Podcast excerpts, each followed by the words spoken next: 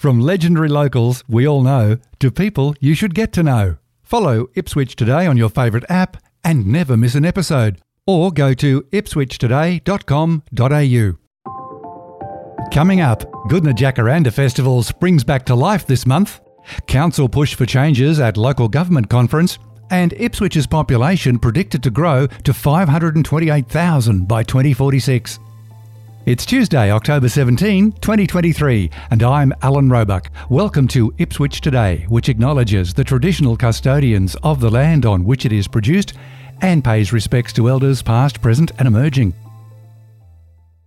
This podcast is supported by Kinetics, people-powered web hosting trusted by Australian businesses since nineteen ninety-nine. Goodna's favourite local festival is back. The Jacaranda Festival has been part of the eastern suburbs of Ipswich for more than fifty years. The Ipswich Tribune reported last week that Ipswich City Council officers deemed the event new and attracted a lower level of financial support. That's a bit odd, and we'll just park that to one side for the moment. Between COVID and floods, it was forced to take a break. The festival makes a triumphant return on October twenty-eighth and twenty-ninth. And I'm joined by the festival's current president. Thanks for speaking with Ipswich Today, Matthew Taylor. Thanks for having me. Firstly, the most important thing, how are the jacarandas looking? Oh, beautiful, mate. Sensational. Every year I get asked the same question, but every year they bloom beautifully. It's all good. Now, this yep. is the first festival since COVID shut things down in twenty twenty. It wasn't just the Indeed. festival affected. Uh, how hard has it been to revive the Jacaranda Festival? Well, you know, on some level not hard, because it's such a well-loved community event that it just has to happen. So, you know, getting it back up and running is just what had to, had to occur. The biggest challenge we had um, is um, finding event management to uh, to work with. The, the event's quite big now and it really needs professional input. Um, and so we're always on the hunt for people to work with to grow the festival and take it to the next level. Well, and that's so, an inter- that's an interesting point you make, because I remember yeah. being uh, involved quite a few years ago. It's always been a grassroots festival run with amazing support from volunteers and sponsors. So ju- just explain how that's changed from then to now. Just It's just the reality of Uh, the world we live in. Things don't get any easier. I can remember when I first got involved in the festival, there were a lot of envelopes with things written on the back of them. Uh, there were a lot of things done with a quick phone call and a, and a pat on the back. But these days, um, there's a lot of regulation that we have to meet, a lot of licenses and, you know, official things that have to be sorted out uh, that weren't considered that important back in the day, you know, for example. Well, so, I, I guess you could you relate know. that to the old school fete. It was uh, it was done on a wing and a prayer sometimes, but now, of course, all these workplace health and safety issues have to be met.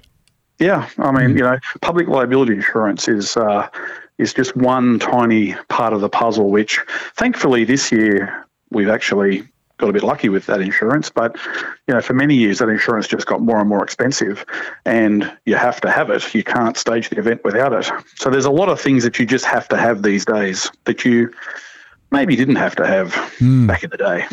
Well, for someone like me, and I'm sure there are thousands of others who haven't been uh, to the festival for a few years, what's changed and how has the structure of the program changed? Well, the structure of the program this year is uh, back to the good old days, you might say, Friday, Saturday, Sunday program. Um, we've still got the Talent Quest happening, which is great, because I actually really love the Talent Quest. It's one of my favourite little parts of the festival. Uh, this year we've decided to try to up the ante on the entertainment value of the festival and try to bring in some, some bigger crowds from further afield. Uh, and so we've got the big tribute fest on the Saturday and the big jazz show on Sunday, which we're hoping will really appeal to people, give them a reason to come to the festival and enjoy the festival for a few hours or half a day or a, a whole weekend, mm. whatever works. Um, yeah, there's something there for everyone, really. Matthew, let's talk about the Sunday program, because traditionally the biggest crowds have been on the Saturday. So yep. what's happening on Sunday with the jazz?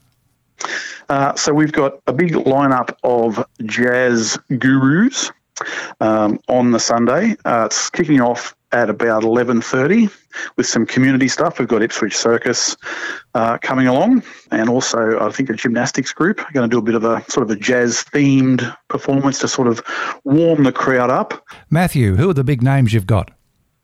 Well, we've got the famous Dan Barnett with his swintet coming along, and they're going to sort of be the backbone of our jazz show. We've also got Monica Trapaga, who's a very famous um, singer and Australian, as well as uh, Todd Hardy, who's another great jazz performer. So it's going to be a really good lineup there on the Sunday. It's going to be a great afternoon. I think, uh, I think a lot of people are going to enjoy relaxing in the park with some cool jazz. What time will that be kicking off? The jazz performers kick off around one thirty in the afternoon. We've got some community stuff just before that to warm up the crowd, um, and that'll all be finishing up around um, four thirty, where we're going to see if someone, one lucky showgoer, can uh, go home with a brand new Ford Ranger.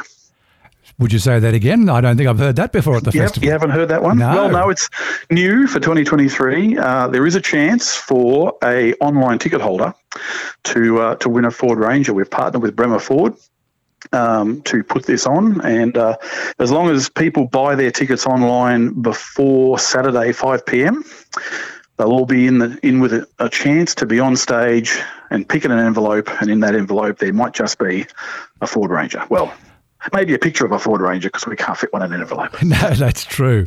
So just explain more about the ticketing, because in uh, years ago uh, there was no admission to the festival. So what have you got happening this year?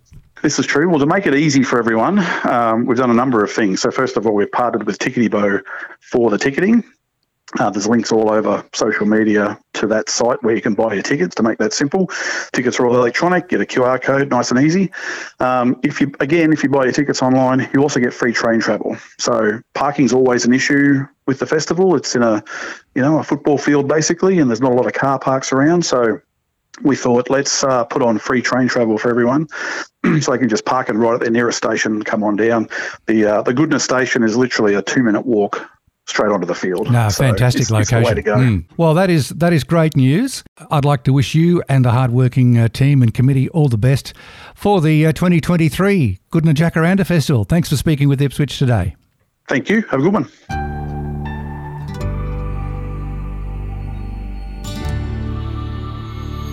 Also making news, the Local Government Association of Queensland Conference is on in Gladstone this week. Ipswich City Council will propose six key motions with a focus on homelessness, health, planning and transport infrastructure. Ipswich Mayor Theresa Harding and Division two Councillor Paul Tully are Council's appointed voting delegates at the conference. Deputy Mayor and Division four Councillor Russell Milligan, fellow Division four Councillor Kate Kunzerman, Division one Councillor Sheila Ryland and Division two Councillor Nicole Jonick are also attending. Council's six motions are available online.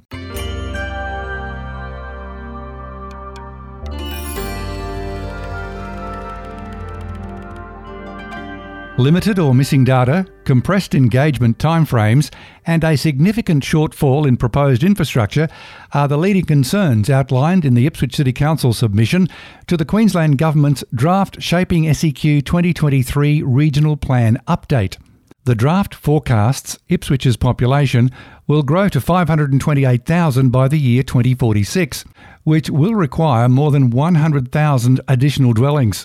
This equates to one hundred new dwellings being delivered in Ipswich each week compared to the current fifty. This news comes as Council approved a major new housing development in Thaguna. The Walloon Thaguna Rosewood Corridor has been earmarked for more than twenty years for future development. And that's it for this episode. Don't forget to look for the Jacaranda Festival link in the show notes. Ipswich Today is supported by Kinetics, people-powered web hosting trusted by Australian businesses since nineteen ninety-nine. This podcast is listener-supported. Please make a once-only gift or regular donation to help keep it online. Just go to ipswich today dot com dot a u.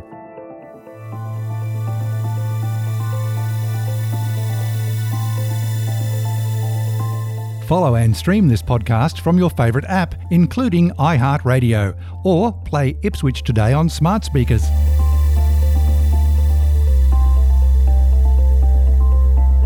Music is supplied by Purple Planet Music. This is Alan Roebuck. Thank you for listening.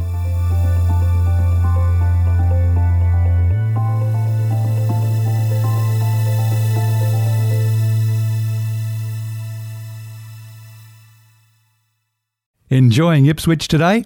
Please share the love on your socials.